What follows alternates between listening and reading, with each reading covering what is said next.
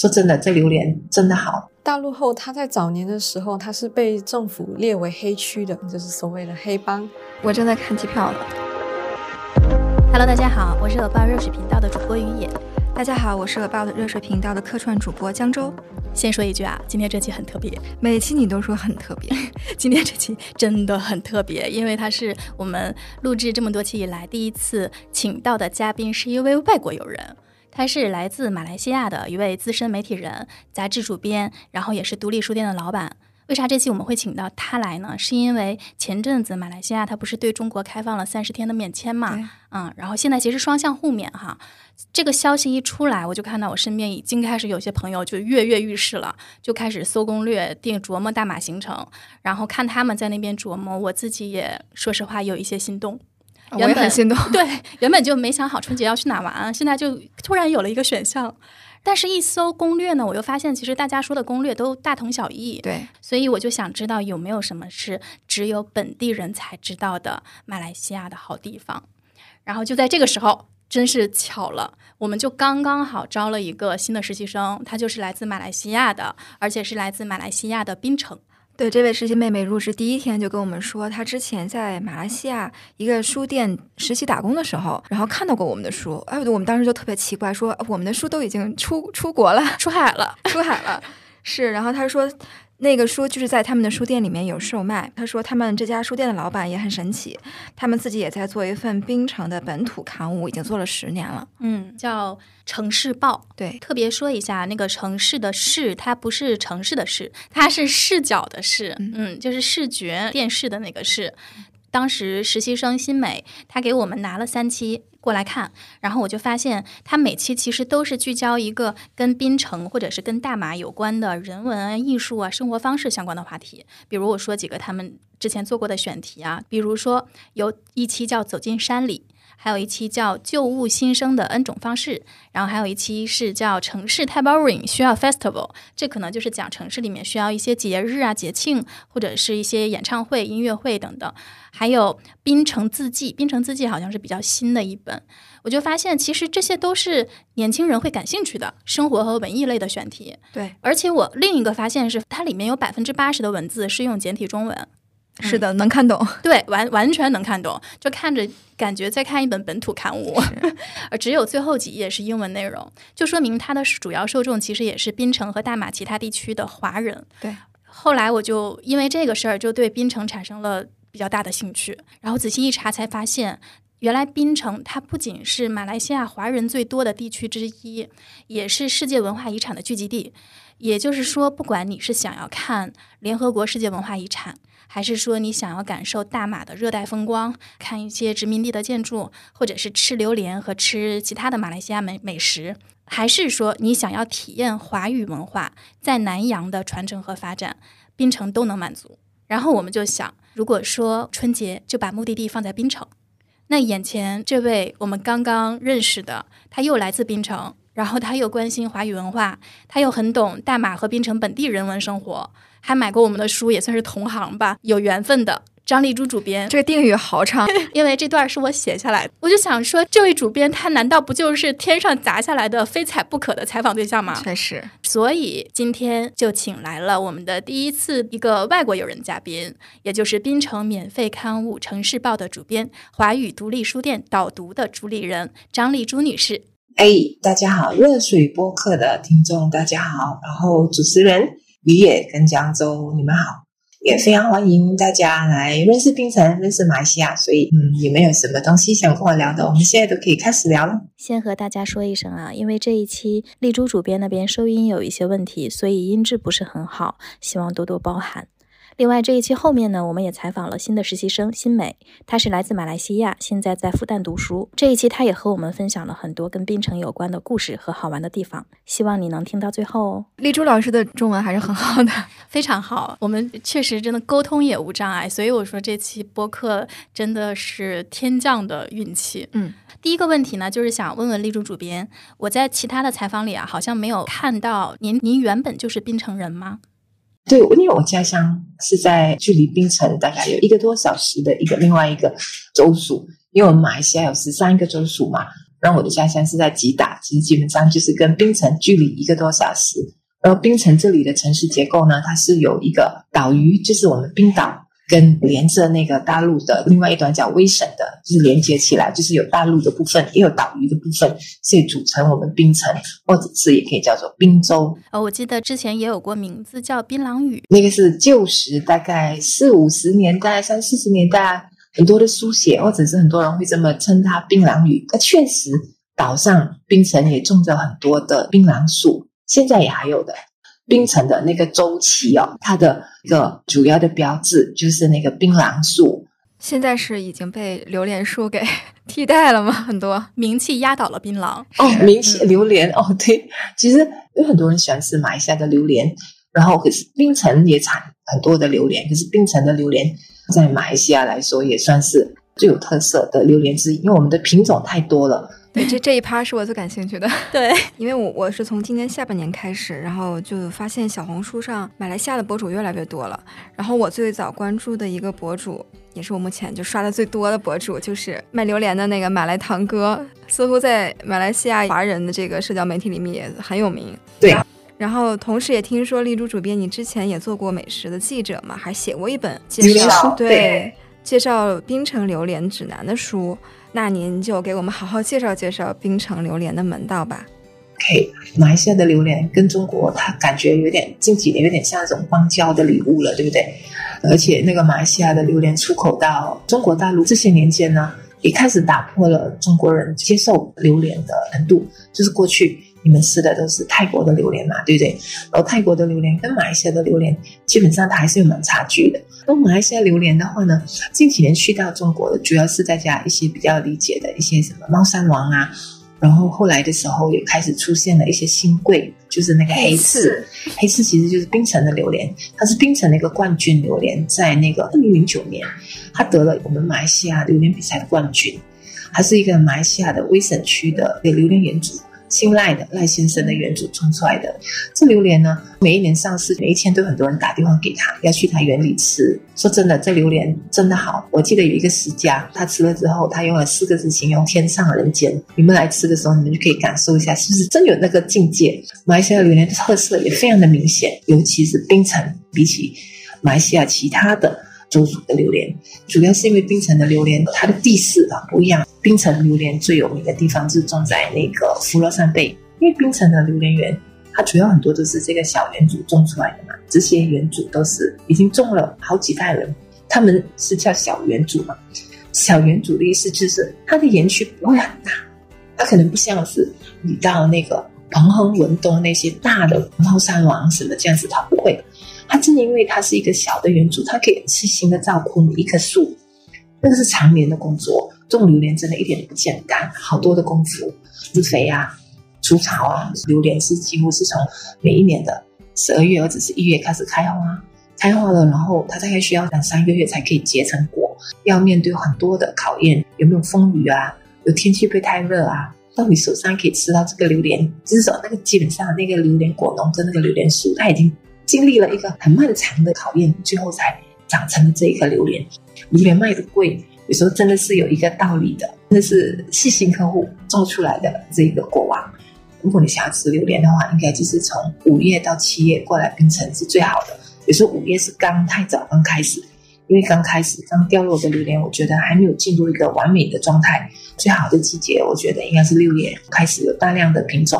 就是差不多同一个频率成熟然后掉下，那个时候来就可以相对可以品尝更多品种，因为每一个品种它都有不一样的它的故事，还有它的口感，还有它的绵密度啊、甜度啊，或者是苦度啊、鲜度啊，或者是奶油都不一样。那个时候你可以一颗一颗的去品尝。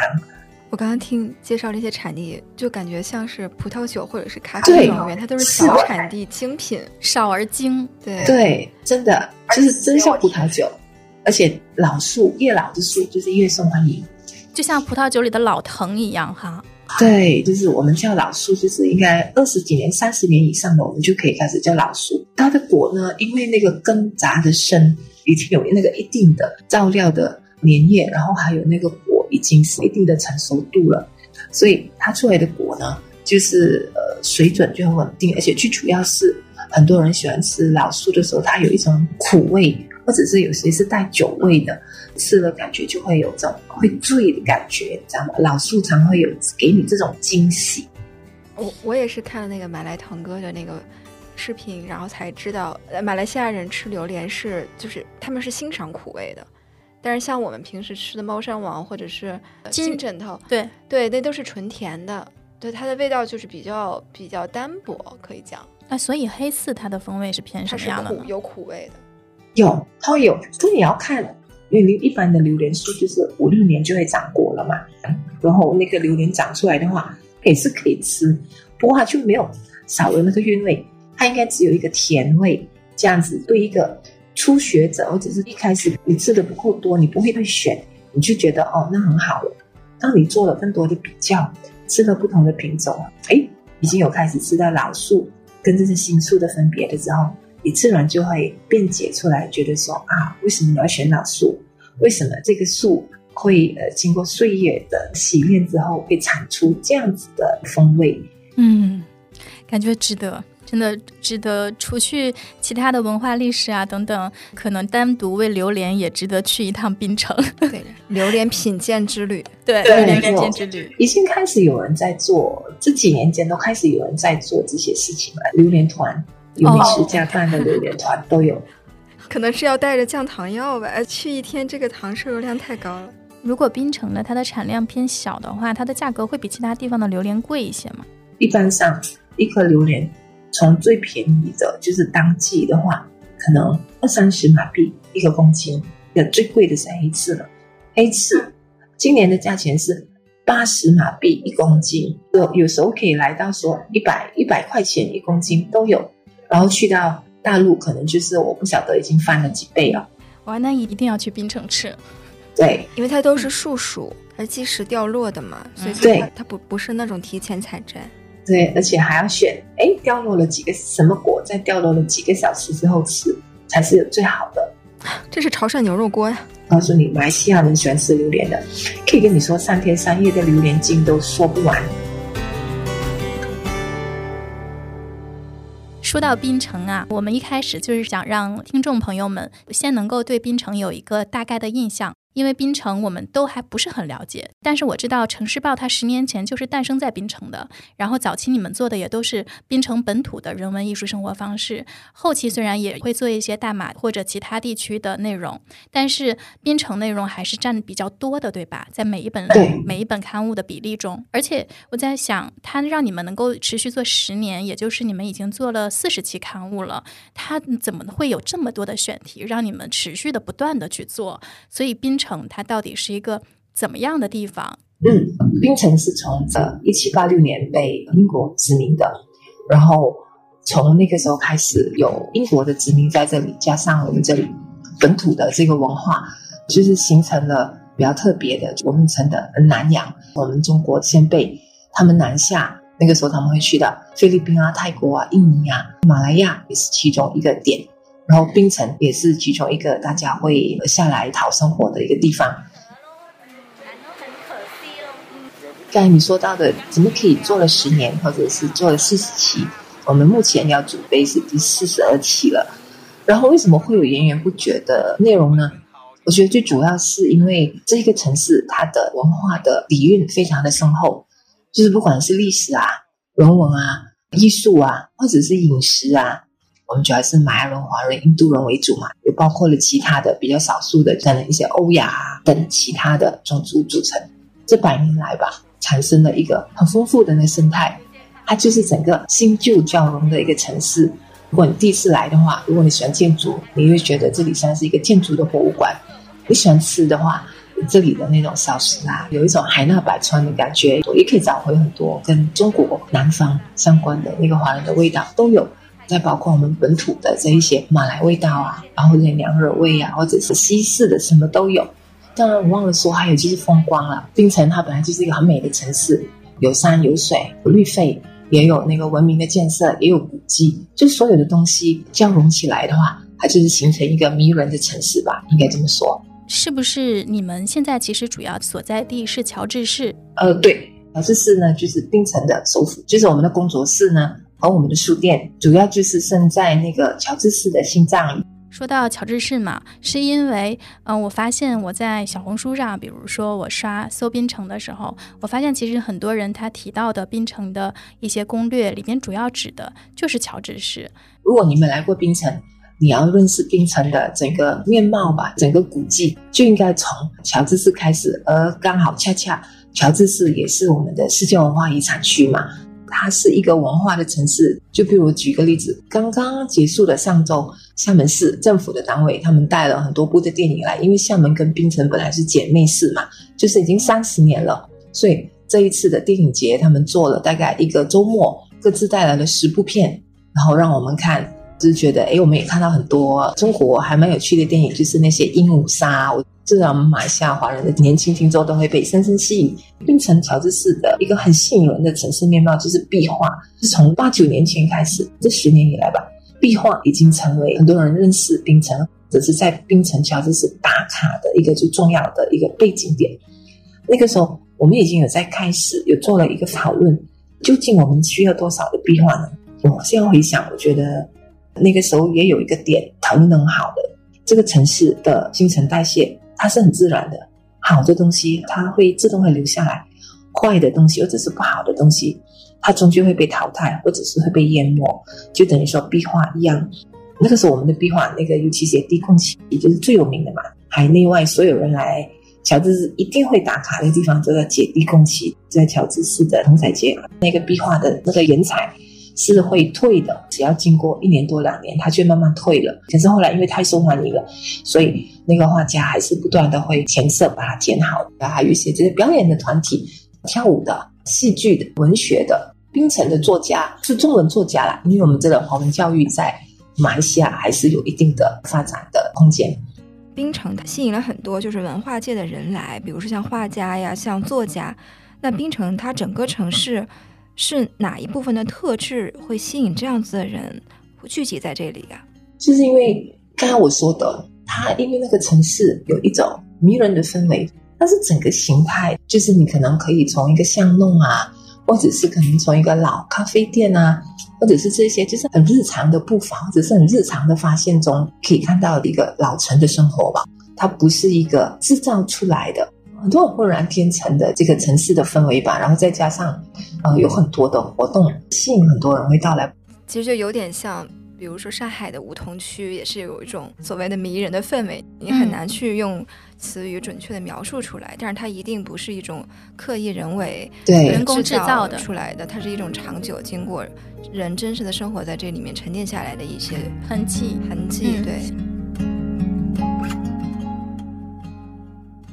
那欣湄，我想听听你从一个年轻人的角度，如果我只留一天在槟城的话，你推荐我去哪？那我们的一天就从很早的早上开始。那我推荐第一个地方就是升旗山，那边是一个海拔很高的山，山就可以乘坐有着百年历史，也是最陡峭跟亚洲最长的铁轨缆车，几分钟就可以到达山顶。它是早上六点半就有第一班，一上去呢，就天还是暗的，你就可以在那个瞭望台上面看到很多天上的星星，地上也很多星星哦。但是其实是因为城市的店家都已经亮灯就开始运作了，然后再过一下呢，就会有日出。幸运的话就会看见云海，是非常好看的。那个云雾散开，你就可以看到整个清晰的槟城岛，包括槟威大桥跟桥那头的威省，威省也是我们槟城的哦。拍完日出呢，就可以往里面走，里面有很丰富的生态公园，那边有 一点三亿年历史的原始雨林，然后也有当时英殖民时期留下的历史古迹，也有清真寺啊、新都庙都是可以参观的。我觉得在那边玩一整个上午是挺不错的。嗯，然后中下午呢，我觉得哪里都是可以逛一逛的，市区有很多很漂亮的小店、咖啡店，都是可以避暑啊，品尝甜品跟饮料。除此之外，槟城有很多的文化历史建筑是真的是非常好看的。比如说，我们可以在五角基，就是我们说的骑楼，可以研究很多不同设计的花砖，然后也可以在街道上阅读容纳了华语、英文、马来文、淡米尔文的牌匾。一块牌匾是包含了很多很多的历史或者行业的故事，那也可以跟着壁画去打卡拍照啊，走进上世纪的建筑，我觉得都是超棒的 City Walk 的体验。市中心也有我们城市报，就是立柱主编在的 C O E X 创意园区旁边，还有 Himbus 艺文空间，那边每个周末都会有不同主题的市集，很温馨也很热情。城市报的伙伴就在那边，可以去找立柱主编拿城市报阅读。然后一楼也有很多的书籍，华文书籍也好，英文书籍、马来文书籍，他们的选书都很棒，都可以去逛一逛。下午到傍晚呢，我个人会推荐去看海。看海？对，因为槟城它是一个很漂亮的海滨城市，我自己最喜欢跟朋友一起去的也是去看海。从我住家驾车到最近的海边也只要十分钟，对我来说是很幸福的事情。大大小小的海滩在槟城都是很值得去走一走的。那我个人推荐的路线就是丹戎道光的海滩，一路往上到巴都丁尼的海滩，那边的海滩都是挺宽阔，而且可以看到很不错的日落，然后幸运的话还会碰上火烧云，就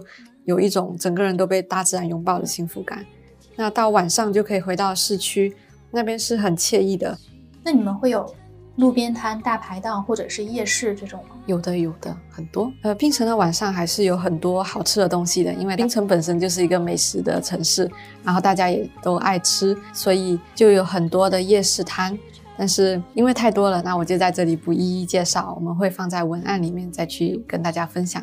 对，大家看我们的 show notes 就好了，我们会把今天列举的这一些好玩的好吃的地方都放进我们的文案里。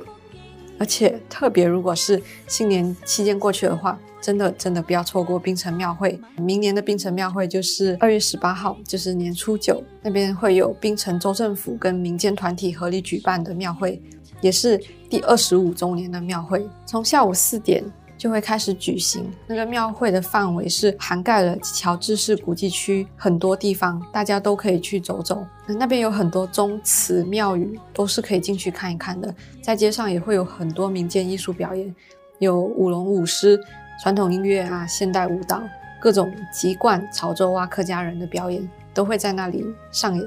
而且筹办方都很用心，他们差不多在每年的年终就开始筹备了，然后每年都会根据不同的庙会主题来策展不同的文化活动。嗯，大家都可以去体验看看，体验一下立柱主编说的万人空巷的感觉。这个庙会会举行多长时间？就那一天。哦，就是从下午四点到晚上十一点，各种参展单位就会开档口在那边邀请大家来做各种活动，这样子。哦，就是走到哪里玩到哪里。也有吃的吗？有的有的，什么类型的都有。都有都有，你也可以在那边买好吃的新年年饼啊，要主食啊，什么都会有的。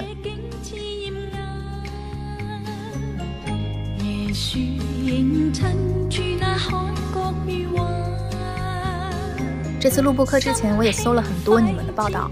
我看到说城市报十年前是受梁文道老师的启发开始做的，是吗？然后就一直是季刊形式，一年四期。到今年已经要开始做第四十二期了。对对，要在要开始制作了。对，嗯。而且我看到啊，你们从最开始就获得了一家本地企业的赞助，所以这么多年，城市报能一直都是免费的，对吧？我觉得我们是特别幸运的，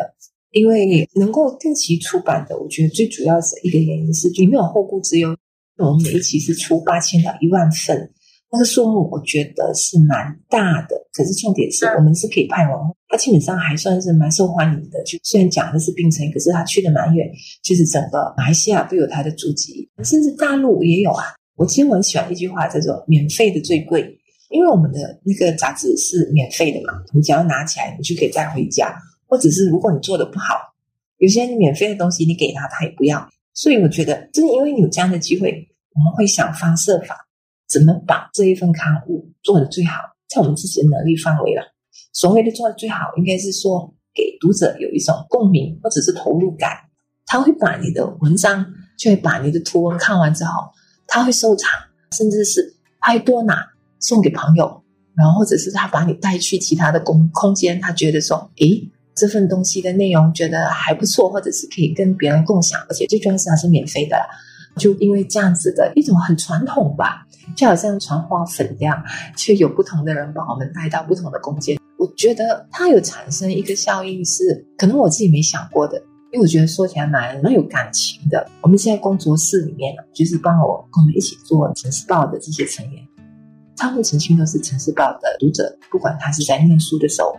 或者是他在大学，或者是他本来已经在别的职场工作了，后来的时候他们想要成为我们的一份子，跟我们一起努力把这个城市的美好，或者是这个城市很值得和大家分享的故事。我觉得我们的宗旨还是是发掘故事的主人的一种精神吧。可能尤其是那个疫情刚发生的时候，就是二零二零年三月嘛，那一个阶段我们照样出，我们没有停、欸、我们做了一个百年的味道，那个是之前刚好就是疫情前有做了采访，所以还来得及。因为槟城它是一个老城，然后很多的商店，不管是社团的组织、会馆、食物，或者是这些传统的手艺店，他们就是百年的老店，可是这些店还活着的，就是还可以不断的有可能第三、第四代、第五代在接手。可是这些人到底是一个怎么样的心情呢？就是整个时代是信息万变，凭着什么不变呢？然后那个路是怎么走下去呢？我觉得那个时候在疫情的时候，我们也做了这样的一期的内容。那个时候我有一个感触，我觉得说，哎，其实很多时候人家说的你不变应万变，其实也真的是一种做法。因为这时代是因为改变太多了，新的东西太多了，反而旧的事情更应该被以它原有的面貌或者是做法保留下来。那个时候我记得我们呃访问了四家的老店家，可能有些人也渐渐忘记了他的故事。那时候我们做的老店是一个百年的酱园，酱园就是以前的那个主要就是中国南部很多的广东啊那些的人过来之后开的酱园，这是一家老酱园，叫天成号，不大，真的是一个小酱园，可是他做了百年，还是用这一种很传统的生晒法去做这个酱油。然后还有一家的老的咖啡店，它有自己的榴莲的甜品，是过百年了，是榴莲的冰淇淋，然后是红豆冰的。我觉得你们来槟城玩的话，一定要去吃那一个。其实这个城市就是槟城，乃至于整个马来西亚啦，其实很多人都是很念旧的，就是很长情的，也正正因为这些关系嘛，你看这些东西可能是很微小很细小，可是它也就真正是形成了整个槟城的华人的一个人情的有网络一个人情的社会。我还记得有一期你们有做一个大陆后那片区域的专题、啊、那个美对新美贡献良多对，他有跟我说说他还做了那一期的视频放在你们的 Facebook 上面发，好像也也很火很火，对，嗯。大陆后是槟城州东北县一片区域的俗称，从一九六零年代开始，这里陆续迁来很多华人，其中最多的是福建闽南人。旧时的大陆后被政府列为黑区，意思是黑帮痞子的盘踞地，械斗不断。但在大陆后的街头巷尾，与黑帮械斗并存着的，还有很多传统商铺，比如杂货店、纽扣店、糕点店、中药店、鞋店、美发院等等。这些店铺有些是用锌板搭成的，因此又被叫做锌板屋，锌是金属的那个锌。二零二二年十月，大陆后最后的一片锌板屋被拆除了。当时正在城市报实习的新美前往大陆后，用视频拍下了这片最后的锌板屋拆除前的样子。新美，刚才跟丽珠主编聊到大陆后这个专题嘛，当时你做的那一支视频在你们的 Facebook 上面发了，我看到评论区里面有好多大陆后区域的老居民都说看了这一期视频非常非常感动。但是可能我们的听众有很多还不知道大陆后它在槟城是一个什么样的区域。大陆后它在早年的时候，它是被政府列为黑区的，就是那边有很多私会党，就是所谓的黑帮，那边的小路也是九弯十八转。我觉得从地理环境上面就让很多黑帮痞子都可以去那边盘踞，所以那边也会经常发生一些械斗打群架。然后在那边那个社区的人口也是很多，因为那边有很多木屋群，一家一户，他们各家各户也有各自的艰辛生活，有的可能家里很贫困，然后有的可能在做一些违法事情，但是他们同时也有他们各自为生的本领。他们那边也有人在种豆芽、做豆干、养鸡养鸭、开店铺，那那些店铺都是我们现在看来的一些传统行业，包括杂货店啊、纽扣店、碗碟店、中药店等。但是他们的社区活动也是很丰富的，经常会有布袋戏在表演，大人跟小孩都喜欢去看。但有时看着看着就会哪里不小心打起了群架，然后大家就会逃走散开，然后看着那个警察追黑帮的场景。然后听说还有看那些混混一边逃穿过一间间木屋，然后一边跑一边换衣服躲警察的那个样子。所以而且那些大陆后成长的，他们自称为野孩子，他们也很会玩啊，爬树玩弹珠什么游戏都可以玩。所以我个人就是觉得他们本身在那边的生活经历是非常丰富的，他们见过听过许多血腥刺激甚至是可怕的事件。如果能够幸运的不参与进这些事情，好好的成长过好自己的生活，我觉得那份感情是又复杂又深刻的。就是不要误入歧途，嗯、在大陆后成长需要格外小心，是吧？出淤泥而不染之类的，对，需要格外的克己。嗯，你的视频里面好像采访了蛮多那些要拆掉的新板屋的老板的店家的，这个过程里面有没有让你觉得印象比较深的店家呀？嗯，有的。当时有采访了一个开了七十多年的叫天香经济饭的老板，那个七十多岁的店主爷爷就是有回答我们说，这里的顾客来来去去都一样。那我理解到，就其实不是说来的只有那点人，而是说他记得了很多他的顾客，他会提到那些从小吃到大的顾客，之后又带着他的下一代来。他在讲的时候，那个手还会比划，从一个小孩子到大人，他的表情是很愉悦跟自豪的。然后还有一点很有趣的是，当时我在采访的时候，那个老爷爷的声音都是挺小声的，或者是说很平稳，我就觉得他身体可能是比较虚弱。结果旁边有一个顾客来点饮料，点的是咖啡冰，用我们的话说就是 coffee bang。 然后那个爷爷听到之后就整个很中气十足的往那个厨房那边吼到 coffee bang 很大声。然后我当时就是很震惊的，而且当时脑袋有一个闪过的梗，就是夏洛特烦恼中有一个大爷被冷水泼到后哄出马冬梅的那声灵魂呐喊，我就觉得是那种刻在骨子里的执着，用在这里来说就是那个爷爷对顾客负责的那个执着，我是觉得是很有趣跟很感动的。其实他平时说话可能都没什么力气，但是一旦被触发了这种关键词，对，我就哦，原来你是可以这么大声的。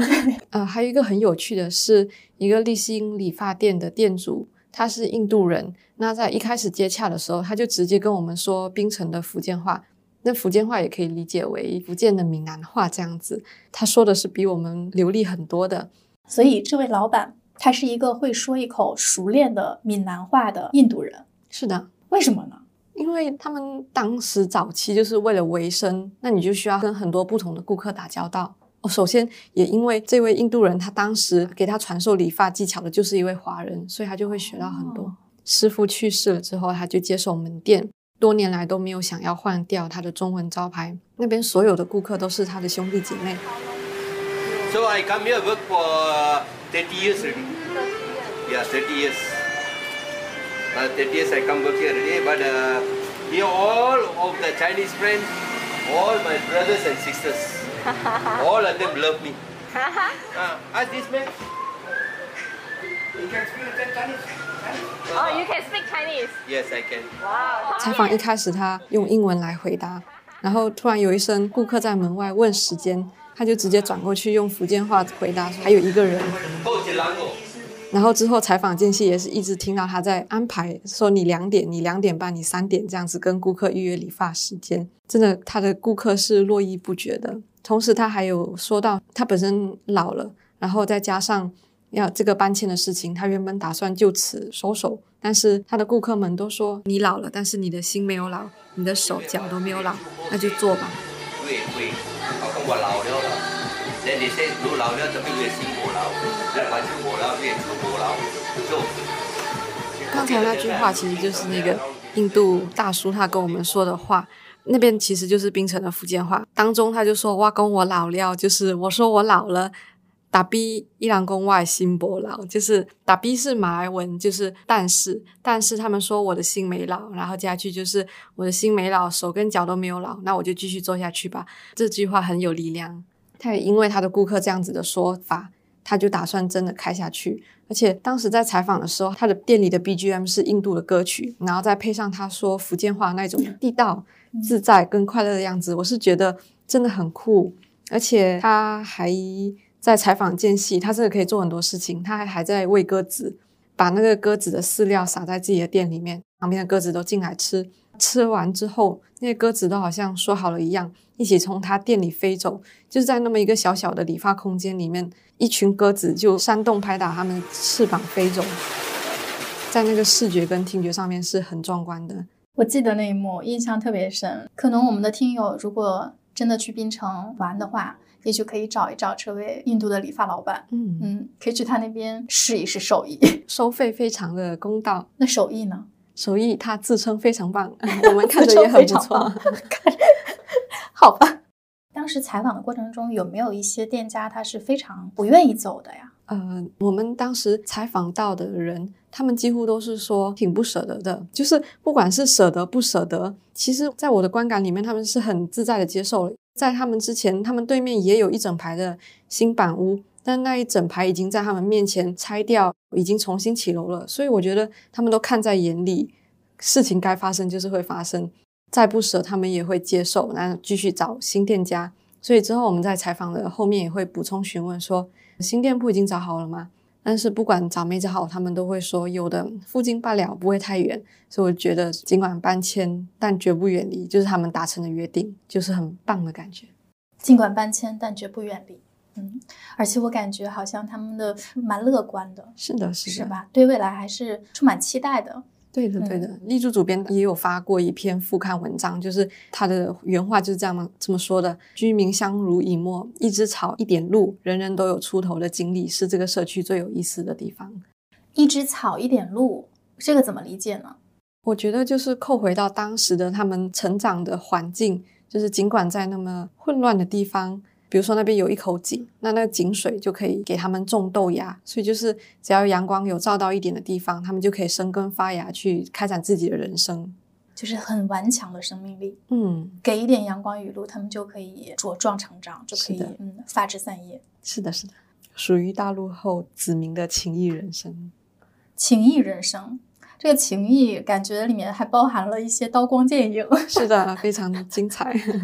你当时那一支视频，我印象特别深的就是它的背景音乐很有特色。嗯，那是一个什么音乐？因为我当时在制作的时候，我其实真的对早期的槟城是毫无了解的。那我当时拍完之后，在剪片的时候，我就选曲很头痛，我就只好问我妈妈，因为我妈妈本身就是槟城本土长大的人，我就说：“哎，你们那个年代的人都听什么歌啊？”我妈就说：“歌手李毅。”查了一下，他是一九七零年代红遍马来西亚华人圈的一位歌手，但我问我妈妈具体有什么歌，她也答不上来，那我就只好自己去搜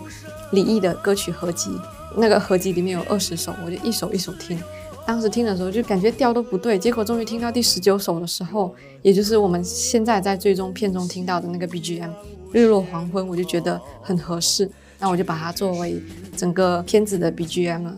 当时做完影片给立柱主编审核的时候，我可以看到他的眼眶有稍稍湿润这样子。真的哦。对，然后在 Facebook 发布之后呢，我也在评论区看到有人在说，哇，是很熟悉的歌曲，也有人说选曲很贴切，求问歌名的也有。那对于我来说就是很感恩的一个时刻，能够用一些熟悉的老歌陪大家一起去看大陆后新版屋最后的样子，我觉得很有趣，很幸福。嗯，可知我忘了晨昏，为何情意不变？信美，像立柱主编他开的导读书店里边都是简体中文的刊物和书嘛，然后城市报它也是全部由简体中文来写成的，所以是在马来西亚所有的华人小孩都会从小学中文嘛。嗯，是的，基本上只要是华人家庭的小孩，父母都会直接跟他们说华语或者福建话。那要比较系统性的学习华语的话，就会送到华文的小学跟独立的中学。那独立的中学也是我本身就读的一个教育制度，还有一个是国民型中学，那我们这边在这边简称独中跟国中。他们两者最大的差别呢，其实是媒介教学语上的差别。独中就是以华文来教学跟考试，那国中就最主要是用马来文跟英文来教学跟考试。就包括中国的多所大学都是认可我们统考成绩的，我们是不需要再另外考取汉语水平考试的，只要我们的成绩符合特定学校的要求，那我们就可以直接申请大学。也就是其实你们在马来西亚的独立中学，你们读完了整个的高中的课程之后，你们的华语水平就是可以直接来中国的大学念书的。嗯，是的，是这个意思吧？是的，因为我们的科目都是用中文来考的嘛。嗯，你刚刚说到在槟城的华文教育有一个很有名的人是林连玉，应该是大马，就整个大马的华文教育很重要的人物、嗯、林连玉。因为当时就是教育制度它要改制，就是说华文中学如果你想要接受政府津贴的话，你就必须要改掉你的媒介语言，就是变成中文，你只能作为一个科目去学习，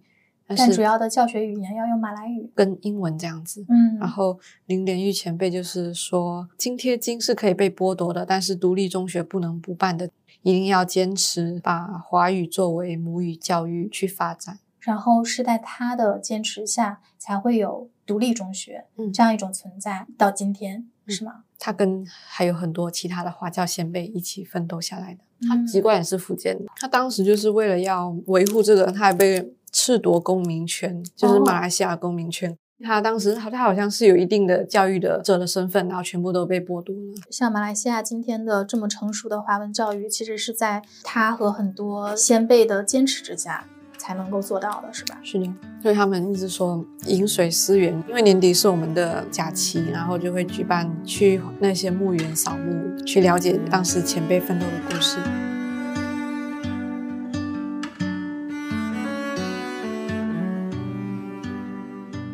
最近我在小红书上就开始搜槟城，想搜一些攻略嘛，然后我就有的时候我会在一些小红书的攻略笔记下面看到有槟城的本地人会留言，他们就会说，对，会跳出来说你去的这里本地人不去的，就你要去哪里哪里吃什么什么什么，就感觉好像现在马来西亚或者说槟城也有蛮多人在用小红书的，是不是？是是是，其实我们发现十几二十几或者是顶多三十几吧，很多人他们都会用小红书。而我觉得有时候马来西亚华人他们很可爱，可能也包括槟城华人吧，就是一旦是外国人他们去推荐的这个地方，可能觉得吃的这个好吃怎么好玩，他们看到他们一定会去下面说这个哪里好吃，我要告诉你我带你去哪里才好吃，而这些都是游客吃的，对对对，这些不是我们吃的，我们本地人才不会去那种地方，这东西难吃死了，然后什么他们都会这样子说。我觉得他就是很热情，对，就是很热情，或者是有呃很热情，或者是应该说直接一点，就讲得很固执，他们自己觉得好的东西才是好，而别人觉得好的他就会觉得说，哎，我可以带你去更好的地方，或者是怎么样、嗯、就基本上会有那个热情嘛。如果你亲身来到这里的话，我觉得你还会遇到，可能你在路上问一个人，哎，我想去这个地方我怎么去，那个人可能说，哎，不如我直接带你去吧，可能你也会担心他就是诈骗集团。可是我觉得很多时候在地人嘛，就是槟城的华人，他他们真的会那么热情，或者是哎，你坐下来吃东西，可能他们也在那边，他就会问你，跟你聊一下，他知道你是外地人来，他就问你你下一站要去哪里呀、啊？哦，我告诉你，你在这里，你等一下可以去哪里哪里吃这个东西，或者是你一定要记得几点去啊，甚至是刚才我说的把你带到现场去的都有，就是超热情的。很好哎、欸，我还蛮喜欢这种本地人的，这样的话我就可以少做很多攻略，我可以完全跟着本地人的指导走。啊，可以，其实也没有什么问题，讲真的。对呀、啊，很棒。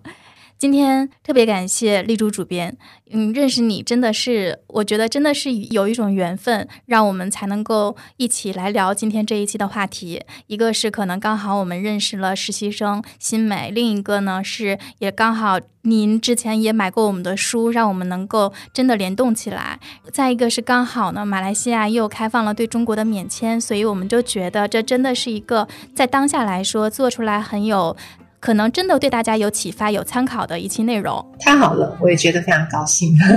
主要是让我们又更多的了解了一下槟城。对，就今天聊完这一期之后，有没有让你想来槟城？特别想。在聊之前其实我搜了很多，但是我仍然觉得自己对槟城不够了解，它可能对我的给我的印象还不够生动，但是今天聊完之后，槟城对我来说甚至有味道了。有榴莲味的。已经有老树二三十年的榴莲味了，然后并且有酒精味。对，还有是带着酒香的榴莲味、嗯、这个太吸引人了。是，一定要去，一定会去佛罗山贝，这个是我去槟城一定会去打卡的地方，要去逛那些榴莲园。记得找我、嗯、到时候记得找我。好的好的，然后去跟那些榴莲园主聊一聊，他们是怎么去养这棵树的。也是我今天很巧，我在查你们的资料的时候，然后有搜到一个网站，然后它的里边有一篇文章是关于你们的，是关于城市报的，作者是叫李树枝。嗯，我知道我知道，他是一个大学的讲师。嗯，哦，对，他那篇文章里面有一句话，我觉得是比较适合就作为今天这一期的收尾。他是说，地方也可以作为一种认识世界的方式。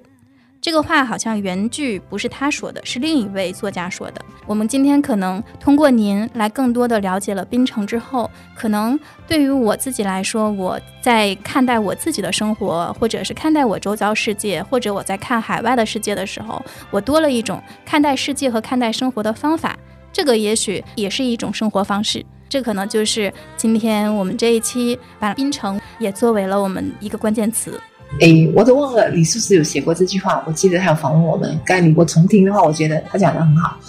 然后我也觉得非常高兴。我觉得世界很大，可是它已经变得越来越小，所以我觉得通过这样子的一个聊天，然后通过这样子的一个交流，应该可能可以让我们更容易，或者是可以更好的认识一个城市吧，或者是一些人。所以我觉得还蛮高兴的，也蛮荣幸的，可以把我槟城是马来西亚我所知道的部分给大家介绍，也欢迎大家过来这里好好的认识槟城。明年就去，谢谢丽珠老师。不会不会，谢谢你们。那我们今天就到这里啦。好的，再见。好，下次在槟城见。好，一定要哦，一定要哦。就这期聊完你的感受，我就想去，我正在看机票呢。你这个给你录下来了。你正在录呀？对呀，没断。我也想去，我想吃就酒味榴莲。最后和大家分享一个好消息，我们这个月新出了一本画册，叫《拥抱一棵树》，它的灵感完全是来自于我们的第一期播客，就是抱树的那一期。那一期因为有很多树友和听友的评论，我们都觉得非常的用心，所以也把他们收录到了这本画册里。这一次也特别邀请第一期的嘉宾爱雨重新为我们撰写了一篇深度讨论森林的内卷与解法的文章，还邀请了很多创意行业的朋友为我们分享了一些跟树有关的树影音。但除了这些呢，为什么这本叫画册呢？是因为我们还收录了十位非常棒的摄影师关于树的摄影作品。另外最重磅的是封面，我们很幸运地获得了张恩利老师的授权，在封面上使用了他的油画作品老树，封底是时尚摄影师曾吴拍的一张黑白的树。还有一个附赠的小彩蛋，是我们和第一期的另一个嘉宾一起抱树吧一起策划的一份公园抱树冒险棋。这个冒险棋是真的可以玩的一个小桌游，希望现在已经收到这本画册的朋友都真的玩起来啊，两个人就可以玩。说了这么多呢，这本画册又不发售，所以到底该怎么得到它呢？我们其实在想尽各种办法让大家能够获得它。最近的一个方式就是关注我们的小红书 About 编辑部，我们正在进行一个一百本画册的赠送活动，中奖概率非常大啊，真的都可以去试试手气。那今天就到这里啦，下期见，祝大家好运，可以抽到我们的画册哦。